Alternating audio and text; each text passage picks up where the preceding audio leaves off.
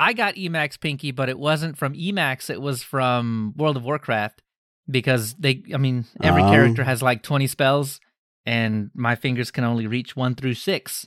So I've got to add modifier keys hmm to get there. Shift was natural and then control was a little tougher, but also fairly natural. Eventually, uh, you start to feel the strain in your pinky Yeah, because mine's not super strong, so I'm just not cut out for this. that's the thing, right? Like, and that's that's how Emacs does everything. They everything is control or alt It is. Something. It is. Yep, very much so. or like a combination. Uh, actually, mostly it's a combination of the two. Usually. So, like, we make fun of VI all the time about like how hard it is to quit. Exit? Yeah, exit. You have to do two two two keystrokes twice. Yeah. So what? It's Control X, Control C, Control or C? Control C and Control X. Yeah, I forget now too, but I, it, it, it's it's two keys, you know, it's two keys yeah. twice.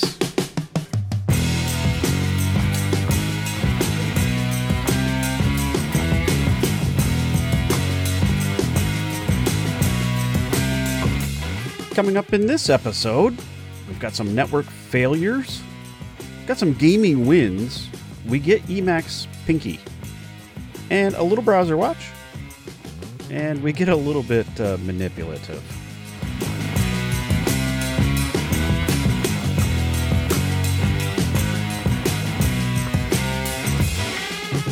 Hello and welcome to Season 3, Episode 7 of Linux User Space. I'm Dan. I'm Leo. Dan. Uh, um, little power outage. Hey. um, yeah, so like I had a little one of those power outages that was like a half on, half off sort of uh and it kept, you know, kind of coming on and off kind of. Oh, brownout. Style. Brownout. Not not quite gone, but not. Oh. Well, anyway, it caused a corruption on my pfSense box. Um, Hmm. on the drive. It's you know like like when I got home, like my wife was railing about the fact that the lady cylinders in the house um were were not able to turn off all the lights because all of the lights in the house were on and uh she wanted to turn them off Everybody tiptoes around it, but but I'm not gonna do it. Alexa, what is Emacs? There, there you go. I Mm. hope I hope that is a good introduction to the episode. Abs- absolutely. When that's done. no. So that was a problem uh because you know the the network didn't come back after the the little outage. Um and so I had no idea what was going on with my router. I couldn't connect to it obviously. Um so I had to rip the monitor that is right here in front of me right now off of my computer and take it into the living room where the router is and hook it up. I hit the power button on again and it uh, starts to boot up and I'm like, "Ooh, cool." And it does a disk check and it says disk looks okay. I'm like, "Yes." And so then it just reboots and then it just keeps doing that over and over and over again. So, the disk is fine, but the data. hmm. the data some something happened to it not sure probably the on and off and on and off uh, was enough to cause some corruption obviously That's so it. That's it. Um, Brownouts are worse than blackouts. I I Mhm. I assume just simply because I've I've had plenty of those. I, we never talked about them on the show really, but um, one of the episodes that we had to record, maybe it was like episode four. yeah uh, we had to postpone because I just didn't have any power. Like yeah, yep like almost the whole day, just didn't have it. right So um, and I think those are better, right? Because you know, as far Yeah. as power cut, there's no Yeah, weird. you can run around and unplug things so they don't get into that weird state when it right, you don't you don't too. end up with not enough or too much voltage. It's just Mhm. no voltage. yeah So, mm, ooh, this was a very sudden thing there was a storm in the area which is kind of unusual for this time of year but like it was the right conditions very damp very you know thunder lightning all that good stuff hmm Wait, so would you say it stole your thunder? Yeah, it did. Wow. Stole my internet thunder anyway. So obviously at this point I've got to reinstall you know the whole the whole system and I do have backups like that's not not a thing that I don't have however I did not have a current um OS like so uh, like I didn't have a thumb drive with the pfSense like on it. Maybe I should do that. Anyway, so I, I, I connect my laptop into the modem, download. You know, I'm like bare internet at this point on my laptop. Ooh, yeah, I know. turn turn on that turn on that operating system level firewall at this point. I uh, had you. I have. UFW on it because I do take it out in the public. Right? Nice. So I have UFW. I'm good there. Um, so I'm downloading pfSense on the onto the thumb drive, and then I got to go load it into the system, which doesn't take a real long time, but it's all starting to add up. Like I mean, the clock is ticking here, and uh, Uh-huh. I'm already into the evening and and dinner time and past dinner time and and all of that at this point. and so. I get that on there, and then I can do the restore from my backup, which that goes pretty smooth. But like, yeah, all- you just upload the little tiny text file, and it's like, hey, cool, I know what you're talking yeah, about. Yeah, it's an XML file, and it does all its thing, and then lo and behold, the internet's back. So everybody's Mm. everybody's happy at that point. We can start streaming, you know, all of the video services, and the the the the lady can turn the lights on and off, and all of that good stuff. and so she can define what Emacs is now. Absolutely. And, uh, you know, give us the weather for tomorrow so that we know if more thunderstorms and stuff are coming. Mm, That's right. That's right. So, but like you add all of that time up and it was a couple of hours probably. Yeah. And, Yeah. uh, at least a few hours. And, you know, backups are great, but they don't come back in an instant. The time to recovery is, it, it is what it is, but it's, it's something to think about when you, you decide to self-host or host anything, you know, for your job. It's, it has to be considered. Well, I, I think about that too, right? Like, you know, what would somebody do if their router that is Mhm. not self-hosted is just a off-the-shelf thing? It's the same up. thing. Yeah. uh, You it- have to go to the store and buy a whole new one. You, I think, in in your case, it was actually a benefit to have self-hosted Mhm. because nothing actually went wrong. But how easy is it to go reinstall corrupted data on a like little yeah. arm box netgear or something or other. Uh, you would have way more pain in that situation than you would have had you been self-hosting like you do. So, I mean, hey, like I was ready for it. So that was good. Um but yeah, no, it still took time. Like it, Yeah. it's still not instant. And unless you have, you know, two internet connections and high availability and all of that, Man, then I wish. Yeah, I mean, I mean, most people at home don't have that. So I mean, unless you had that, then it's not, you know, it's not going to be an instant. Yeah. So now that you have all the internet back, you can download some games again. hmm And I've been playing some games on my Steam Deck, so that's that was another reason. Like this ate into my game time, which really that probably irritated me more than anything. Yeah. so I've been playing Splitgate, uh, which is a Okay. it's a, it's it's a game you can get it on Uh, Steam. okay. I'll have a link in the Let, show let me, notes. let me, yeah, let me look at this. Oh, Um, very positive. So very positive. Uh-huh. Deck verified. Um, Okay. Works great on Linux. Works great on you know other operating systems too. Um, it's uh, it's a fun game. So it's a multiplayer first play you know first person shooter, but um you got Let, the, us check. Let, we got we got Splitgate is a free to play, fast paced multiplayer shooter that features player controlled portals. yes, The sci-fi shooter takes the the, cool FPS part. genre to a new dimension with its portal mechanics. So portals, as in like Portal, Portal, the game Portal, portals. I guess so. Like, so you've got these, um, I guess you call it like a glass. It looks like a glass sort of thing, you know, like a frosted glass. And so you can direct where you want your portal to come out and where you want it to start. And they're all throughout the whole maps. And then so you can just kind of like teleport from Oh. one zone to the other zone in the same map. But the other cool thing that you can do is you can just look into the portal and like you can kind of hunt your opponents Tactical portals. and you can shoot through the portals and uh you know and but they can shoot you back too but i mean they don't Right. see you um unless you come through the portal so Right. good. That's It's- if they're smart enough. Yeah. Right. and so they got you know deathmatch and capture the flag and all of that stuff right so it's it's pretty fun and it's great on the deck it's great on the deck it's probably one of the best games i've got going on on the deck honestly That's one of the things. Uh, I don't have a deck, so but you can you can play this on linux you can totally play this on your desktop my son plays it plays it on his desktop. Um, and uh, he he says it works quite well there. So Okay. Okay. Well, Linux first. I can I can I can take that. if you haven't uh, subscribed on YouTube, do it now while we have you distracted. And don't forget, you can watch us live on Twitch the day after an episode drops. If you like what we're doing on the show, you can support us at patreon.com slash Linux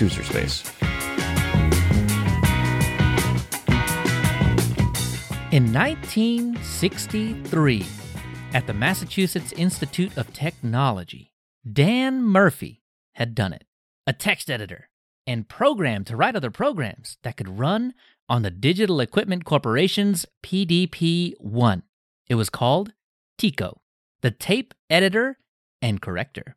Later on, it would be known as the text editor and corrector. According to Murphy, punched paper tape was the only medium for the storage of program source on our PDP 1. There was no hard disk, no floppy disk, no magnetic tape or network. And well, the TECO at the time was pretty good at editing text. TECO was developed with extensibility in mind using those same small programs called macros. The programs would search and change text based on what macro was in use, and it was very, very good at searching. This was made necessary as the expensive typewriter or flexowriter printouts had no line numbers. This meant context was the only way to find and correct mistakes on the storage tape. In 1965, TECO 6, compatible with the PDP 6, brought with it visual editing, headed up by Richard Greenblatt, Jack Holloway, and Stuart Nelson. In 1972, TECO was ported to the PDP 10 by Carl Mikkelsen with the help of Richard Greenblatt. It had almost 400 macros run by commands that would need to have been memorized or looked up.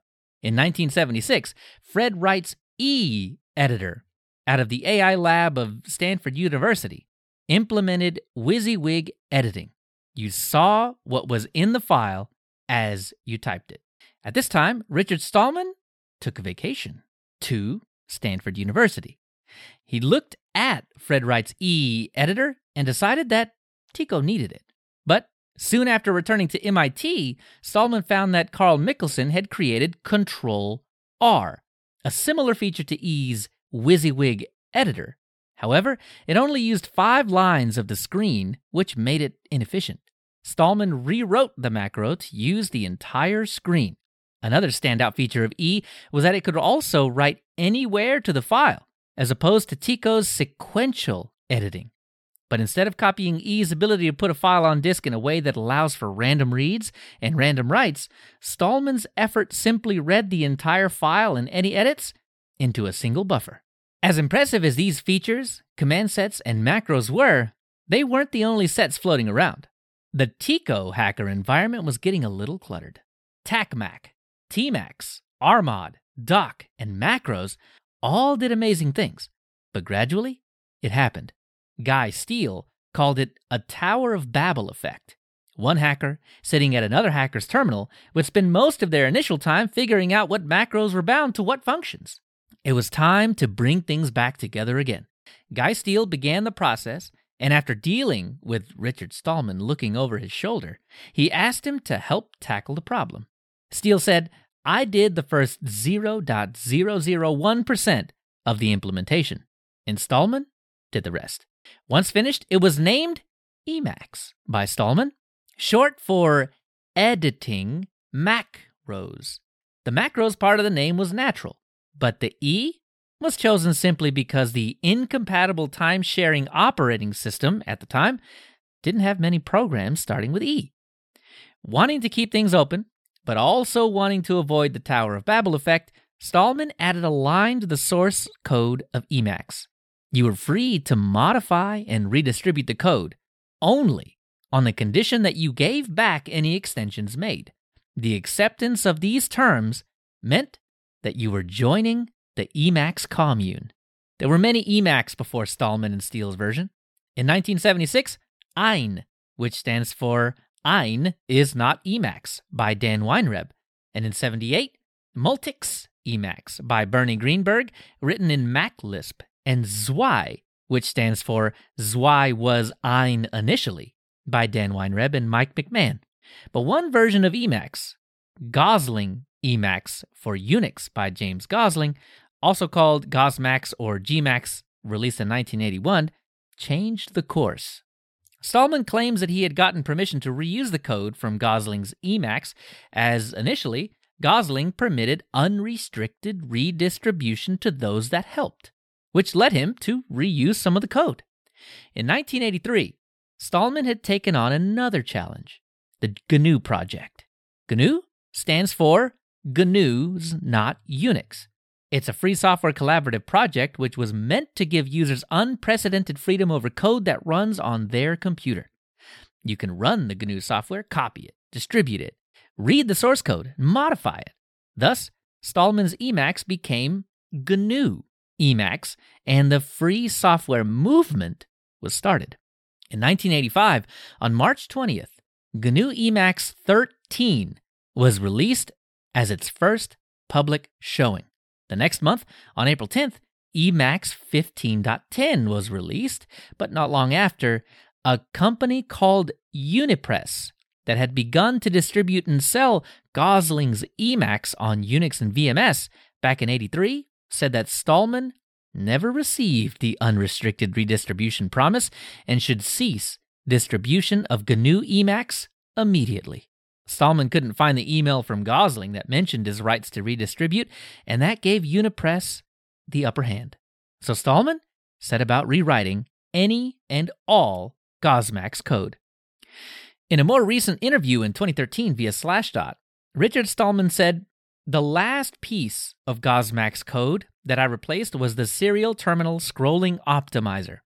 A few pages of Gosling's code, which was preceded by a comment with a skull and crossbones, meaning that it was so hard to understand that it was poison.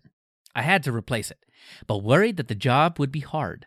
I found a simpler algorithm and got it to work in a few hours, producing code that was shorter, faster, clearer, and more extensible. Then I made it use the terminal commands to insert or delete multiple lines as a single operation, which made screen updating far more efficient. On July 15th, Emacs 16.56 was released and the final bits of Gosling's code was removed to satisfy Unipress's demand. On September 19th, Emacs 16.60 released with its first patches from the internet. And on October 4th, the Free Software Foundation is born to support 70s hacker culture and the free software movement born of the GNU project. The FSF initially employed developers to write software for the project, which was all licensed under various versions of the GNU public license. December 20th, the first version of Emacs 17, 17.36, was released. Initial work on the 18 series began in October of 1986, but it wasn't until March 22nd, more than a year since the first version of the 17 series, that Emacs 18.41 was released and would be the last major release for quite a while. In 1987, Epoch, the self described enhanced GNU Emacs with a better interface, began by Alan Carroll. In 1990, the Association for Computing Machinery granted the Grace Murray Hopper Award to Richard Stallman for pioneering work in the development of the extensible editor Emacs. In 1991, Richard Gabriel of Lucid Inc. had hired several people, including one of the key GNU Emacs developers that Stallman credits for delays in 19's release, to fork and write improvements to GNU Emacs. Stallman claims he was never informed of the fork or improvements until Lucid Inc. wanted to merge the features back into GNU Emacs. Stallman wanted only portions of the code rather than all, and this led to the full release of Lucid Emacs and left Stallman to implement the missing features into GNU Emacs himself. It was also around this time that Linux hackers took to using the GNU tools, including Emacs, in their own systems. At this point, Linux was arguably more GNU than Linux, which was the impetus for the infamous Stallman quote I'd just like to interject for a moment What you're referring to as Linux is, in fact, GNU slash Linux, or as I've recently taken to calling it, GNU plus Linux. Linux is not an operating system unto itself, but rather another free component of a fully functioning GNU system made useful by the GNU core libs. Shell utilities and vital system components comprising the full OS as defined by POSIX. In 1992, under time constraints and after the development of GNU Emacs 19 was languishing, Richard Gabriel's Lucid Inc. needed version 19 to support their IDE Energize C++. Gabriel led what he thought at the time to be the basis of Emacs 19, but it was a disaster. No longer waiting on the FSF and $200,000 later, Lucid Emacs, based on an Alpha 19 version of GNU Emacs, was released. In 1994, May 27th, the last version of Lucid Emacs is released, and the last bits of Epic were folded into the project. And on September 13th, Lucid Emacs is no more, as Lucid Inc. files for bankruptcy. With the Lucid trademark in legal limbo, the project was renamed to X Emacs, no relation to X11. On November 1st, and supporting multiple frames in X and hexadecimal editing, GNU Emacs 19.28 is released as the first official release in the 19 series. 1997, September 15th, Emacs 20.1 brought multilingual support. 2001, October 28th, Emacs 21.1 brought terminal color, horizontal scrolling, mouse wheel, sound image, and initial Unicode support. In 2007, June 2nd, Emacs 22.1 brought GTK support, drag and drop, and current, at the time, macOS support. 2009, January 30th, this is the date of the last official release of X Emacs at 21.4.22. And as far as Emacs goes, X Emacs was number two. And without Emacs, that leaves only one. June 2nd, Emacs 23.1 brought better font rendering, better Unicode support, support for PDF and PostScript files, and more macOS updates. 2012, June 10, Emacs 24.1 brought with it GTK3 support, bidirectional input, and native color themes support. 2013, June 23rd, a preview release of none other than X Emacs, codenamed Kale, based on 21.5, is released, but not a peep since. 2016, September 17th, Emacs 25.1 brought TLS certificate support, embedding native widgets inside buffers, and electric quote mode. 2018, May 28th, Emacs 26.1 brought double buffering to reduce flickering on X, Google Drive, and 24 bit color support. In 2020, August 10th, Emacs 27.1 brought text shaping with HarfBuzz and image resizing and rotation support without leveraging ImageMagick. 2022, April 4th, Emacs 28.1 brought native compilation of Lisp files and emoji support. September 12th, Emacs 28.2. The latest maintenance release is out as the last release before this recording. So outside of that, um, I had I had really had to trim it down to mm-hmm. what would fit into a 10ish minute segment. Yeah, but yeah, fair enough. There is a ton that has uh, a little bit to do with mm-hmm. Emacs history, but a lot to do with general computing right. history. Um, stories that um, that I think you don't really get outside of um, outside of context, right? Like there's a mm-hmm. so there's a story uh, something like real men uh, are quiche eaters or don't eat quiche, something like that. Uh, yeah. Historical, uh, say historical. It's not that long ago, but right. Um, there was a, a kind of a remix of that. Real programmers don't use Pascal in um, a lot of terms that I think got um, got thrown around a lot, right? So you had the TRS-80s mm-hmm. that got a nickname of trash 80s, Trash 80s, yeah. from this particular story hmm by Ed Post. Um, and he has another, I I guess, kind of like segue in this story talking about uh, TECO and how Oh, yeah. it was a terrible, terrible programming language, but yet it still served as the basis of everything. I mean, everything up to and including Emacs, because while it may not be the same language, it's they're still doing the same thing. Right. So, long story short, go read Real Programmers Don't Use Pascal. You have to put your history hat on because it's Mhm. written in, I mean, quite literally a different time, but it, it it gives you a lot of historical context for a lot of the things that are uh, that I mean you we glossed over in just a Oh, yeah, second yeah, or two in uh, in this story.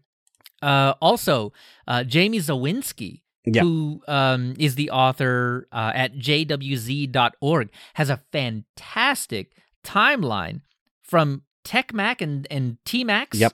Uh, as I mentioned, those macros uh, were were gathered together and, and kind of uh, created to to to put together the basis of what Emacs would become. Mhm. Um, mentioned uh, Ein, which is Ein is not Emacs, and then Right. its successor Zwei, which is in German, right? Ein one, Yeah, Ein is Zwei German. Yeah. two, um, and those that that was the succession, and there was Zmacs, which we didn't even talk about, um, and Hemlock, early work on Epic, uh, in Emacs, Mule. There's a ton of stuff that we didn't Yeah. really that Yeah, we yeah. didn't really touch on that that didn't have a huge impact on what GNU Emacs would become. Well, that's the one but- that survived. So, yeah. Right. Um, but yet, uh, I, I think GNU Emacs and XEmacs were really the two big probably. players besides really pretty much anything that came before Right. Stallman's Emacs.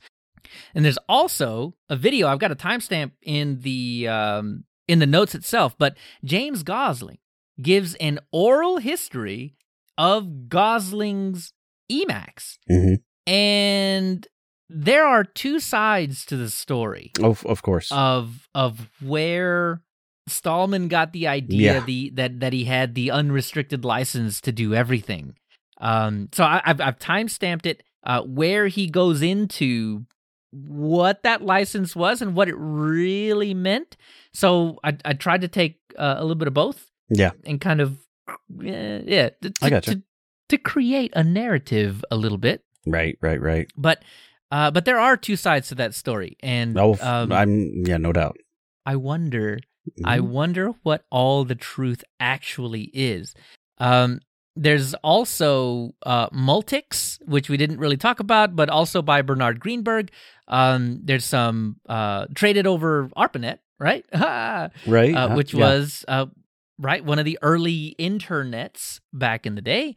Um, so there's a lot. There's a lot of history. I, I think like we could have probably done.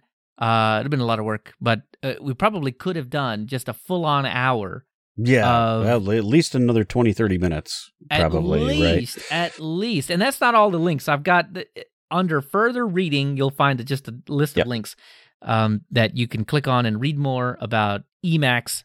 I will definitely put those in the show notes. Uh, you'll, Yes. you'll see them there.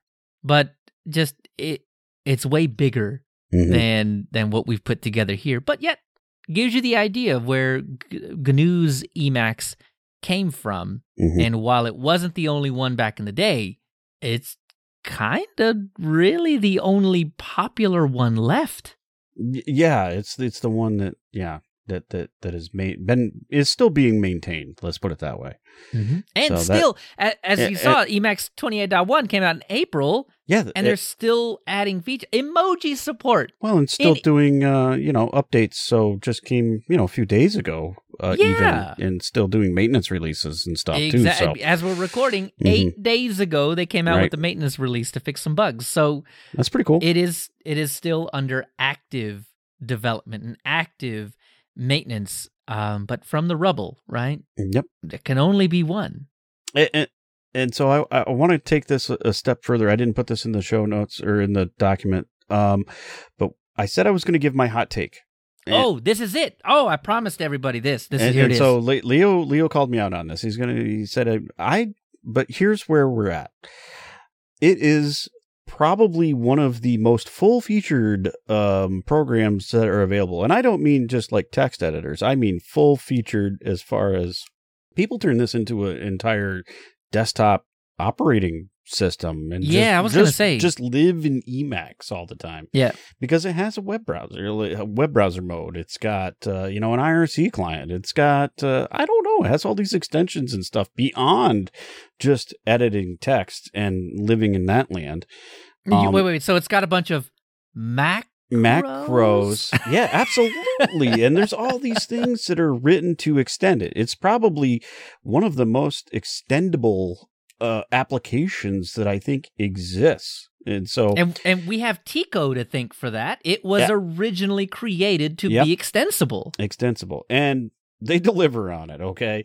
So I don't want to shortchange that in the least. But here's the problem Dan doesn't grok Emacs, okay? I I love I love it. I but I hate it too. So I mean, uh, we Oh. talked about this in the pre pre pre show, uh, Yeah. where if you like people knock on Vim and trying to quit Vim or VI, I think this is worse because they show you in in the menu how you can quit. And so like control X or yeah, control X, control C Mm-hmm. quits, right? Well, at first, Dan's like, hey, is that either? You know? And so I'm like mashing the control Right. X over and over and over again, trying to get the thing to quit. No, that's a control X and then a control Yeah. C to quit. Control X, comma, Control, Control C, C. yeah. and then like it immediately quits. And it uh, like for me, it kind of like, surprised me. ah, the light bulb came on, right? yeah. So Yeah. Yep. And th- just that that's the thing about Emacs. it's my own shortcoming, but I did some research and I figured it out. So I mean, I y- There- yeah. There, there are two ways to get good at Emacs. Having started it back in the 80s Mhm. or spending and I I'm I'm not joking, spending a full-on couple of months trying to use it as many days as possible. Like if you could Yeah. use Emacs a few minutes a day, a couple of months from now, It's not an overnight transition, folks. Uh, That's No. that's the other thing I want to say. It is great, and you can learn it. And I did. I learned some stuff, um, but a week or two is not enough time. Not enough Yeah. time. if if you can use a keyboard hmm and and you can see using a keyboard to get the job done, Yeah. Emacs will do that job. Oh, for sure. Whatever the job is, if if it requires typing, Emacs can do it. Uh, Yep. Dan said it's got a browser in there. I know. I mean, I, I was looking into extending Emacs to Mhm. do Markdown, Mhm. and I mean, I admit I tried and failed to write all of this history and notes and get the show together in Emacs, but not because Emacs is bad, but because I am not. Yeah. Uh, I, I think it's I think it's because I started in VI and I've used VI Yep. for over a decade Yep. now. Same. Same. Same here. Uh, absolutely the same.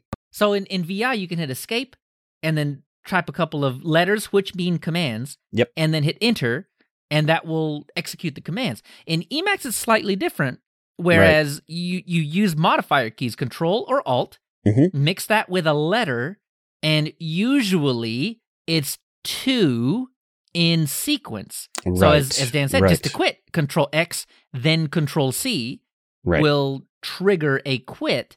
Um, and most things are like that. Control Right. something, alt something, or alt something and control something, or control control.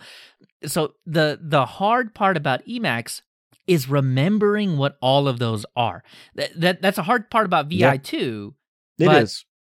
You get something in Emacs that you don't get with VI, and I think it's been one of the longest running memes of Emacs, and that's Emacs Pinky. Mhm. It is a a yeah, the physical. control. and Yes. Shift. It's a physical ailment. Yeah, like all of those, they make you contort your hand. That's Yes. the other problem I had, right? Because it relies Yeah. a lot on the pinky, and I'll be honest, those are not. That's very clearly not the strongest member of my hand. Yeah, and and if and if you got small hands, ooh, ooh, I don't you're gonna need some hands, help. but you know they're not. They're not they're not really huge either. So yeah, I've know. got I've got cool like lanky piano fingers, so you know Yeah. I'm I'm okay with that. But um, from playing games and then using Emacs lately, uh, it it is kind not flared up. It it's it's not been a lot of pain, but I know that if I were to continue using Emacs a Oh, whole yeah, lot like an and using a lot, Yeah. mhm. I mean, it's it's gonna come back. I guarantee it. That that it's just gonna start hurting right along that side of my hand, and it's not gonna be fun. Um, so Emacs Pinky is real. Mhm. Um, the uh, the answer is to set up macros for Emacs on you know those Logitech keyboards. They have like keys Oh, yeah, on the yeah. side there Yeah, like that are just dedicated to macros. That's what you need. You need specific dedicated keys. And if you look at some of the pictures that come from the history that are in the list, click on them, then you'll see. Uh, I forgot the name of the keyboard, but there's there was a specific keyboard. Thing had like an extra twenty keys on it, and that's what Emacs was originally programmed on. And Makes sense, honestly. right and and so not that you didn't use those modifier keys just that there were there were more keys to play with that that did more things Yeah. so man but what a what a what a crazy It- interesting not vi journey this was Yeah, so it's not for me, at least not where I'm at right now in my learning. right two Um, months more you need two more months and then your pinky will hurt but then maybe you'll be good at emacs I, I don't think it's terrible. So VI Vim still get the win for me. Okay. Personally, if I had to pick between VI and Emacs, I would choose VI, but only because I'm just more familiar with it. Had Yeah. I started out with Emacs, 100% I'd be uh, I'd be an adherent to the Church of Emacs 100%. I'm halfway there. Look at I'm wearing I know, the garb. I know. You're wearing the shirt. I've I'm already a member of something. I don't know. By the way, when you buy FSF stuff, I didn't know this. Um, they send you stickers and stuff too. oh, nice. like, nice. Very nice. I got me a GNU and You I got me an FSF. Yeah. I've been waiting for the stuffed baby GNU to come back in stock. I'm gonna buy that too because that guy is just he's yeah, that that that is And- cool. Yeah. And as memey as it is, like not me me, but like meme with a Y on it, right? Right. Like memey as it is, um, GNU, core utils, and everything surrounding it really does, not in Alpine, play a big part in everything that we do. Everything in the distro that I'm going to take a wild guess that you, listener, are running Yeah. is compiled with the GNU C compiler. Yeah, probably. GCC. Yeah. Mo- what some are. version or another. I mean, and- looking at looking at Void and Alpine, you're probably Yeah, not. I- but like, I was going to say, that, like, that might be it, right? if you went void and specifically made Chose. the choice Yeah. to go musl instead of glibc, GCC, then okay, I'm not talking to you. But everybody else, yeah. Everybody else. we're using GCC. Well, the software that we're using, Yeah. Was- been compiled there. Yes, was thrown through GCC Yeah. to give us the binaries that we use every single day. That's true. So- That's true. You don't have to, but yeah, it's definitely probably the most popular. Let me interject for a moment. Mhm. right. Right. As memey as it is, it is kind of true. So, meh. Mhm. So you know, I, I threw him a few bucks. I got me a shirt. I have, I had to. that's I had fair. to.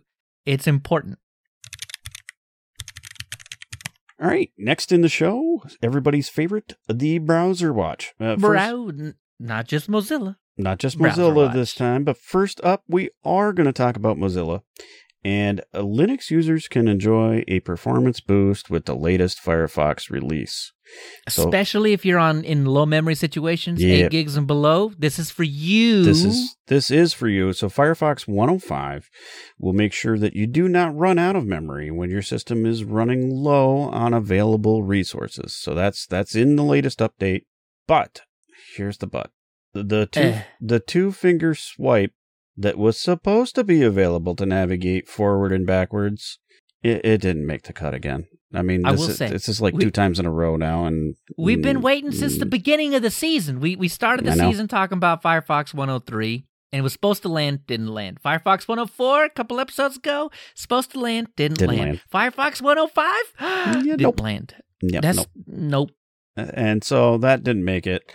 Um, that doesn't upset Leo, but it does upset some people out there. So yeah, I hate it. I use a Mac for work and it does that. I Mhm. hate it. I absolutely hate it because I do a lot of horizontal scrolling. well, you can do that with the And if- alt, right? And then, and then if you do it like too hard, it's like, oh, we just changed your page, and I'm like, Mhm. you lost my place. Mm, right, right, right. yeah. Annoying. So I think holding down alt does that for you, if I'm not wrong. And that's cool. And I will do that all day. Right. I will. Yes. But That's so that is that is cool. Mm. There's probably a way to change it, but anyway. I will. I promise.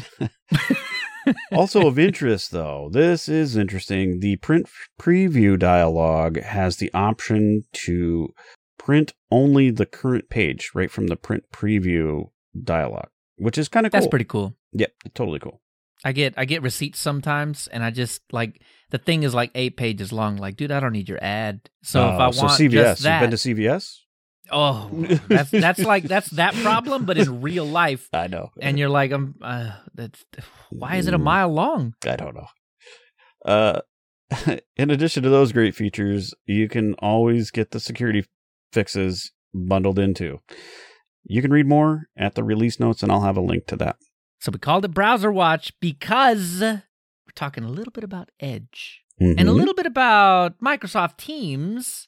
but we'll- right We'll get to Edge. So Microsoft Teams is going away. Fedora Well, for Linux, Had a bit of for a- Linux, right. Yeah, for for Linux. Fedora had a bit of a tussle with Microsoft a few months ago with a, you know, why do you support this platform but not Fedora? What can we do? And Microsoft just said, nah. forget about it. yeah, we're we're just not doing that, which will no doubt, no doubt, it will work best in ye old Microsoft Edge. of course it will. Because why wouldn't it? And that leads me to ask how else are they going to get you the malware infested ads baked right into the browser? Mm, Yeeks. yeah, Bleeping Computer did a did a one on this um, where Mhm. the ads that you get, like when you open up Microsoft Edge, yeah, and you and you see you know a couple of ads but you also see some interesting articles. The firefox does this right but also you can turn off the ads in firefox if you so Mm. choose. These ads in edge have been leading people to malware. Yeah, no, right you can turn it off in Edge as well. Like E- you can you can set up Edge to be very Firefox like, or like you know Vivaldi, where you have a start page. There's different options there. oh that's true that's actually one of the very first questions it asks But you if it like you if you go with the default, that's where you're gonna be is with the oh. ads, and they're gonna be in your face, and you're gonna be clicking on the malware stuff.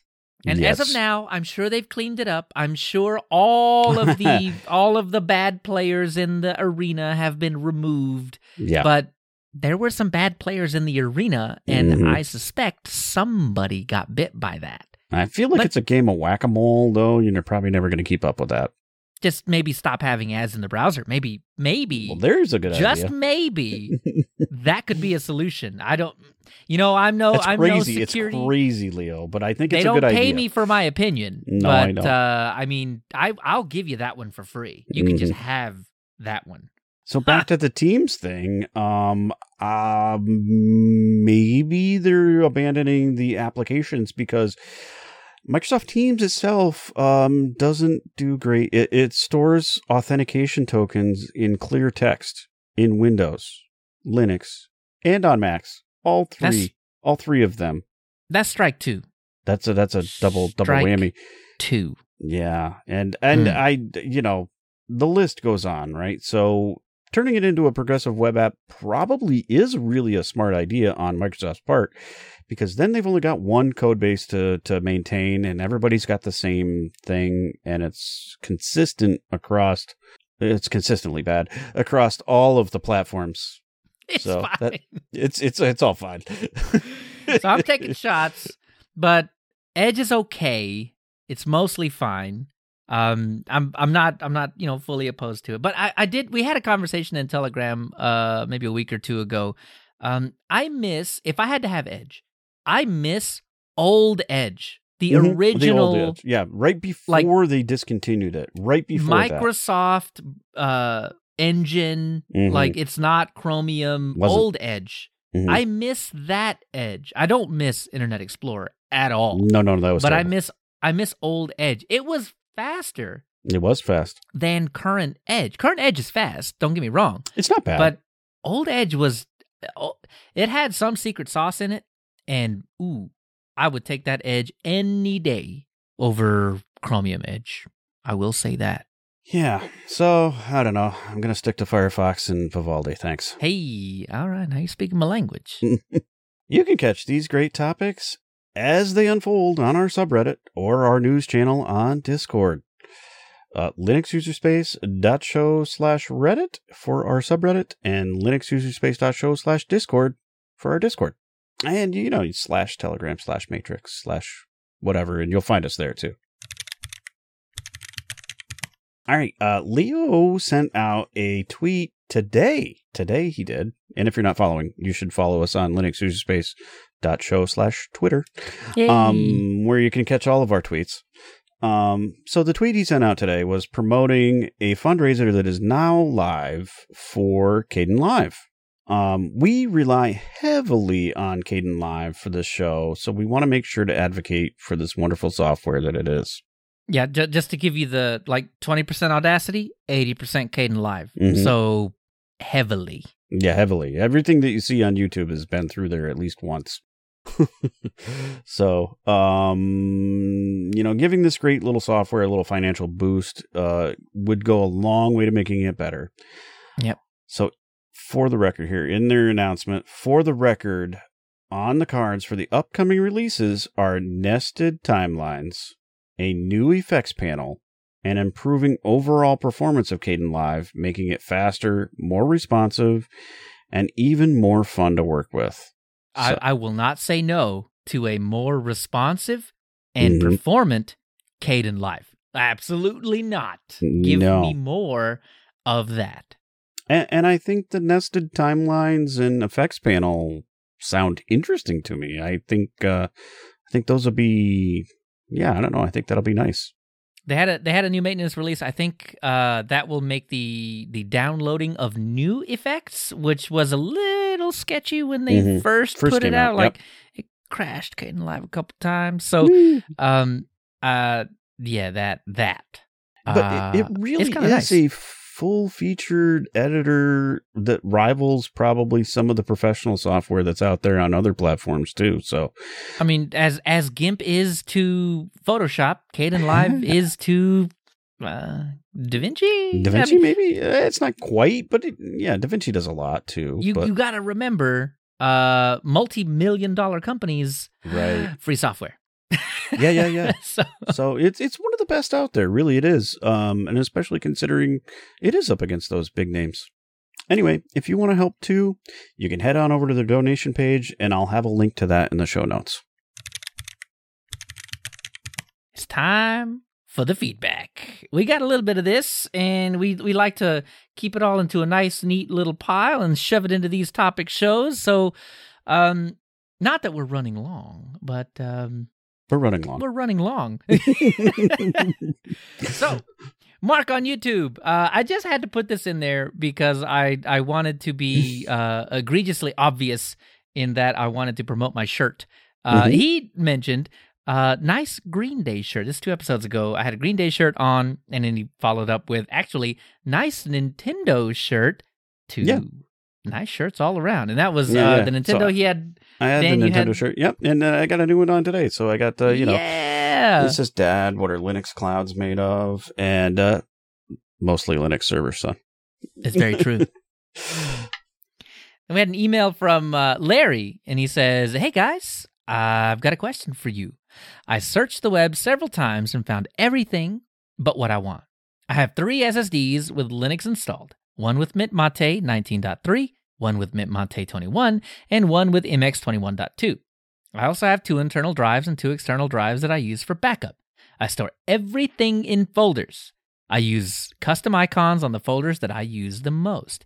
Each of the OSs has two folders in my home folder with all the icons I use. I can do it manually, but is there a better way to do this? I admit that I usually only have to do this after a reinstall. I run all LTSs. I would appreciate any help you can give. I thank you for all you two do on the show, and I never miss one. Thanks Well, very much. Yeah, for thanks that. for listening, Larry. Um, Larry, I think what you have there is a conundrum. E. So A anyway, ser- seriously though, I think um there's a couple of different ways I can think of com- you know going at this. Um I'm not sure what's the best because you you've got a couple of different um desktop environments and then you've got a couple of different LTS versions even though they're LTSs um, with Mint Mate 19 and Mint Mate 21, you're going to be kind of spanning two different Ubuntu LTSs with those. So yeah, it's a bit of an issue. You you may have some incompatibility things as far as where the configuration files for for like storing all of that stuff are, especially between XFCE and Mate. Um, they're going to be different dot files or configuration files that that kind of control that stuff. Um, but I will say that potentially carving out a space on, you know, one of those drives, um, maybe one of the ones that you use for backup, um, as we'll call it a shared space between all three of those systems, um, at least to get your icons on there, and then you can mount that, um, on any of those, well, all of them, if you mount that on all of them, at least you'll have your icons available to you, and then you can possibly just select them from there. I yeah. Think that might be the easiest. And then I suppose if you want to get really fancy, you might be able to set up some scripting to do that. But Right. that's getting kind of advanced. Yeah, it it kind of is, but um, I I can't really see much of a better way to to handle it than what you've described. But I will ask if you listening to the show Yeah, yeah. know a better way to handle it, or you are in this situation yourself, uh, and and have a process that you deal with. Uh, let us know because then we'll let Larry know right. and um, maybe we can get ourselves a little bit of a collaborative project going on. Yeah, you know, you cool. can you can post something in Discord or Telegram or you know even Matrix and, and one of those places. And Dan never forgets a plug. I love it. how about that? Anyway, um, I that's the best solution I can come up with. But you know, these are problems that uh, you know us distro hoppers have, I guess. So let's let's unite and try to get through it. That's it. Distro hoppers unite. Let's fix this problem. All right. And one last email from Biku. Loving the fresh new season and the editor series is a wonderful addition to the show. Hey, just finished Thanks. another one up. Leo asked whether one can stick an Arch sticker on one's computer if one is running Endeavor OS. My take on this is that sticking I run Arch, by the way, on one's computer will be depriving the developers of Endeavor OS from credit and recognition that truly deserve that they truly deserve for their hard work and efforts. That's hmm. That's not that's- an angle I thought about when I asked that question. Very good angle. but I like Uh, it. You're yeah, I right. like it too. You're absolutely right. I need to get an Endeavor OS sticker because I'm running Endeavor OS, not because Yeah. I need to say I run Arch. Ah, very good. Uh, and an interesting new Firefox technology that many listeners will find useful, and I agree. Mhm. It's called Neural Machine Translation Engine, and it allows the translation to be done locally on the client side in the user's computer without requiring any cloud based back end. Google. Translation with privacy. I like it. Yes, he, uh, we've got a link. He sent us a link to the Neural Machine Translation Engine for Firefox. Uh, it's an add-on, all local. I, I love it. I love it. Go get that add-on and use it for translation all the time. I need translation, and I'm I always Yeah. end up you know exasperated sigh. Translate.google.com. Fine Mm. this is going to fix me. And uh, I'll, okay, so here's what I'm going to do use it for the next uh, at least two to four weeks. And then I will come back and let you know how well it fared Yeah. and if it can just get the job done. And if it does, subscriber to that add on for life right there. So the, this is one of the things that I love about Mozilla and Firefox, right there. Yes. Yes. Hmm. Privacy, respecting solutions to all of the internet's problems. I like it. And I only So know he- one language, and it's not all that well. So the I- translations are really key for me. Good call. He finishes up. You guys will for sure feature Nano Editor sometime during the season, right?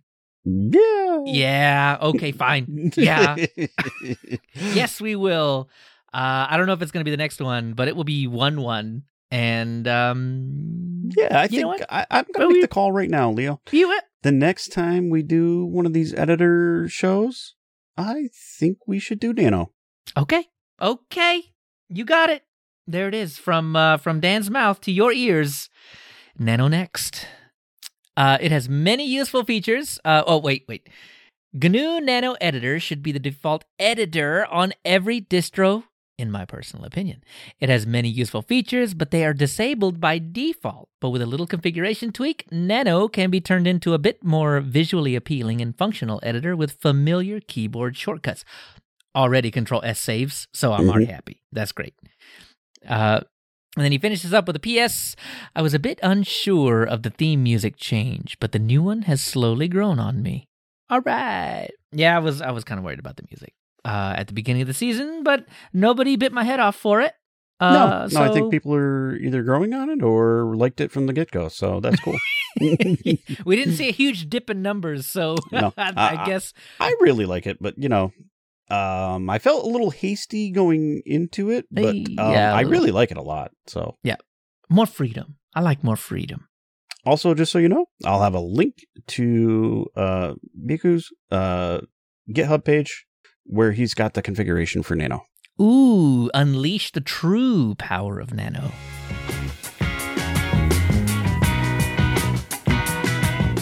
All right. Uh, first of our focus sessions, Focus.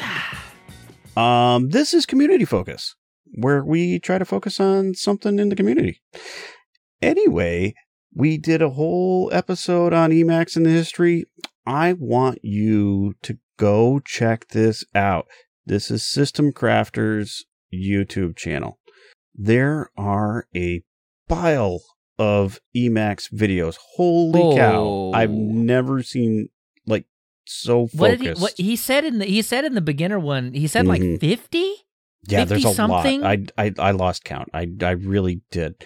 And it is Whoa. immersive. If you want to immerse yourself in Emacs and really learn it, I think going here and watching these videos is probably the best way. Yep. Start off with the absolute beginner's guide. It's slightly longer than an hour, kind of like one of our episodes. Eh, yeah. Um, but if, if you um, can if you can trudge through one of these episodes, you can make it through, make it through an that. Emacs It- episode. it, it it's honestly very well done. Um, I like it a lot. I think all the other episodes are really done well done. Um, there's some other GNU topics, and and he talks about uh Guix, which is a Linux distribution that kind of focuses. I always thought it was GUIX, but It's- it's not. It's Geeks. it's Geeks. Yes, and so he, he focuses on that, and you know GNU. So there's some really good topics there, and some good good uh episodes. So I would Will Guix make it onto Linux user space? Tune in next time. I don't know if it'll be next show, but no, it definitely won't be next show. Okay, no, no, But- no. but it, Tune in next time for the announcement Oh, that we're not doing Guix, but we might. did we might very well at some point in time? Absolutely. I think it's one of the ones we'll probably get to eventually. Look, if you like Nix OS, hmm this is the full-on free software FSF version of Yeah, it. so that's it true. is a it's it's a package manager in and of itself, but it's also an operating system, Operating. Mm-hmm. just like Nix and Nix OS. Ooh, mm, interesting. Anyway, go check out System Crafters. Holy cow! Immerse yourself into Emacs. Uh, you know, yeah, it's it's. I've, it's I've never seen another one. The Absolute Beginner's Guide to Emacs. Uh, I watched it. Emacs is hard. I will probably go through it again. It was I- it was don't wanna give extremely helpful. It was extremely Yeah. helpful. Yeah, I don't. done. I don't want to give up, but um, but yeah, it's it's. I'm I'm VI, so Mhm. I gotta I gotta take off the VI hat and put on the Emacs hat and just start again. So he's one of those people that actually lives in Emacs all the time. Yeah, the the browser kind of everything. Everything. Emacs is an OS kind of yes. Yeah. so the, if you the, want to learn, the file manager, Dired, that yeah, Yep. he's like living in that. this is the one. second focus. Time Yeah. to focus again. More and I don't know how we did it. I, I keep at, yes. So we started with a GNU type history. We got to end with a GNU type app. And Dan, I I asked you before the show. I still don't understand how we haven't done I don't know. I have no idea. The GNU image manipulation program. How have we not done GIMP? I'm really not sure. I don't. I don't know. I I I don't do much artwork, and I use it. So there I- you go. Right. Uh, so here's the thing, right? Like, so we were we were just hawking Kdenlive, right? Like, go give Mhm. them some money. Uh, you should also give the GIMP folks some money too. The reason that is is every thumbnail you have ever seen on this show on YouTube or in Yeah, linuxspace.show Yeah. came straight out of GIMP. So yes, they are absolutely fantastic. I think the the biggest complaint about GIMP is that it is not exactly Photoshop. Yeah. That- no, it's definitely not. It's it's um, it okay. So it does do destructive editing. They call it. Yeah. Um, whereas Photoshop, you know, lets you roll roll back the clock, if you will. Um, although they're making up, they're making improvements on that. So I mean, you got a pretty big history in those Mhm. XCF files there. yeah. Uh, It's the I've- I've- layering, like some the the layering is not the same style. It's okay if you don't do a lot of image manipulation stuff. You're gonna be just fine. Just just Yeah. GIMP is gonna get you through. Um, you you don't need to purchase the thousands of dollars of Adobe Ooh. stuff to be able to do this. Okay, no, you can't even say that, Dan, because you can't even purchase anything. You can Yeah, you don't subscribe yeah, right. and pay at least ten dollars a month to get one Adobe product, and then you can add on ten dollars a month until you hit what is it like forty nine ninety nine for the whole bundle if you're not a student. Like yeah, it's ridiculous. It's a lot of money Very And- much. for one month of an Adobe subscription. You could help fund the GNU image manipulation program, GIMP, and help them get new features to GIMP faster. Yeah. But I Mm. will say, so I mean, the the way that I use it is, I mean, obviously for the thumbnails, I will Mhm. create a base thumbnail that I will reuse and reuse and reuse. I will uh, for each episode, I add in tons of things and then remove out what I don't want.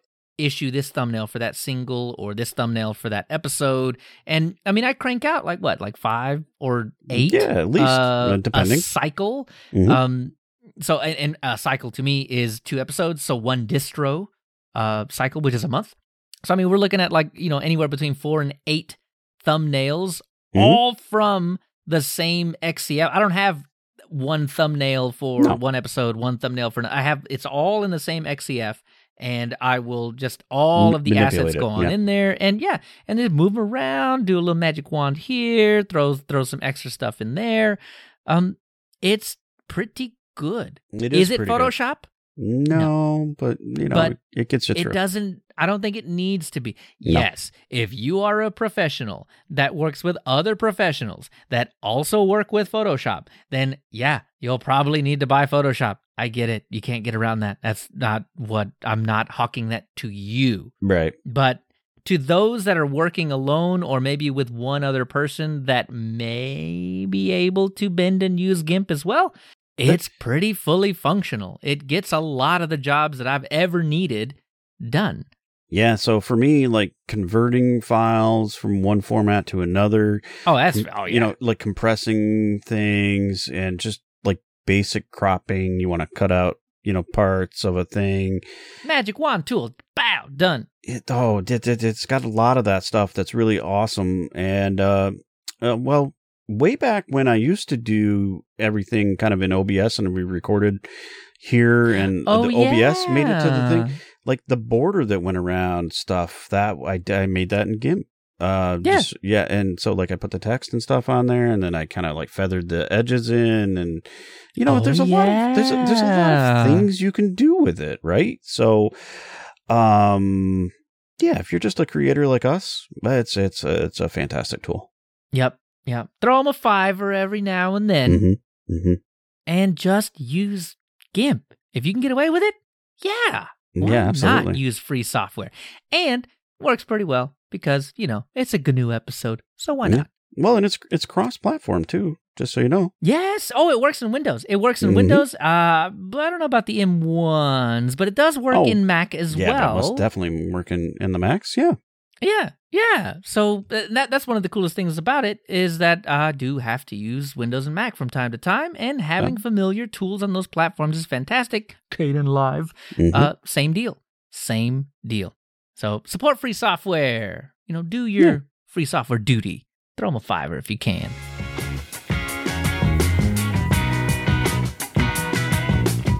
All right, that uh, brings us to the end here, and uh, next time.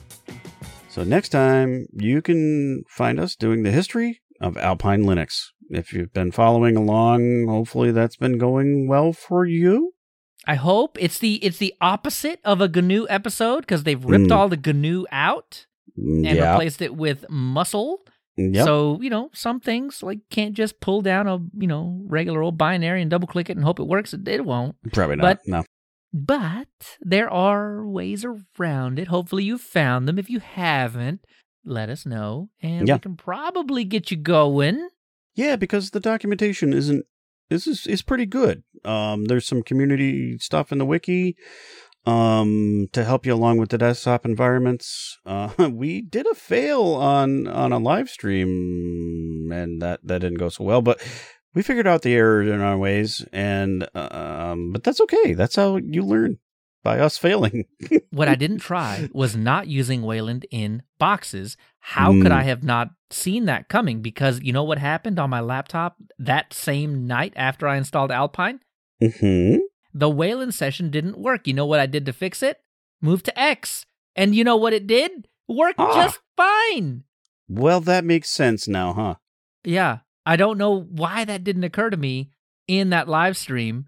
But but also, I mean there are a few of you that were watching. There were other people in the live stream. Yeah, nobody else came with that. Mm, I so, you know, I, I don't feel like too right after the live stream actually i was starting the process during the live stream Mhm. i created a, a, a virtual machine in You said uh, this, quick, yep. Quickemu which is another application that we promoted not too long ago Yep. um Quickemu it worked fine Yep. so it was course it totally a boxes thing and the way it handles the graphics driver and well our whoopsie doodle you learn Yeah, you live and you learn, and then you run Alpine on X. That's mm-hmm. but I will that's the say- answer. I got it on my laptop, and. I'm I'm running it in Wayland. I'm running Plasma Wayland, and getting you know all the experience. It's working. hmm So we'll give you a few thoughts and whatever else we can cram into the show next time. So in between shows, you can catch us on Twitter, Mastodon. Hey, Mastodon! I I I realized we didn't have a redirect for that, so I fixed that problem. So Hey, linuxuserspace.show slash mastodon will get you there um but we also got telegram matrix discord whatever uh give us our suggestions on the subreddit and you can join the conversation and talk to us all the links in the show notes on linuxuserspace.show so leo where can we find you I killed Kiko, but you can find me with my nose in this book. Uh, this is the uh, GNU Emacs manual. Yeah, Ah. this one's for the 13th edition from 1997, but surely, surely it's got good information in it, right? I mean, anyway, Don't you can find think me. it's that much different I, well, you can find me on Twitter at Leo Chavez and on Mastodon at Leo Chavez at mastodon.social. all right and you can find me at kc2bez on twitter and at kc2bez at mastodon.technology see you in two weeks when we return to the linux user space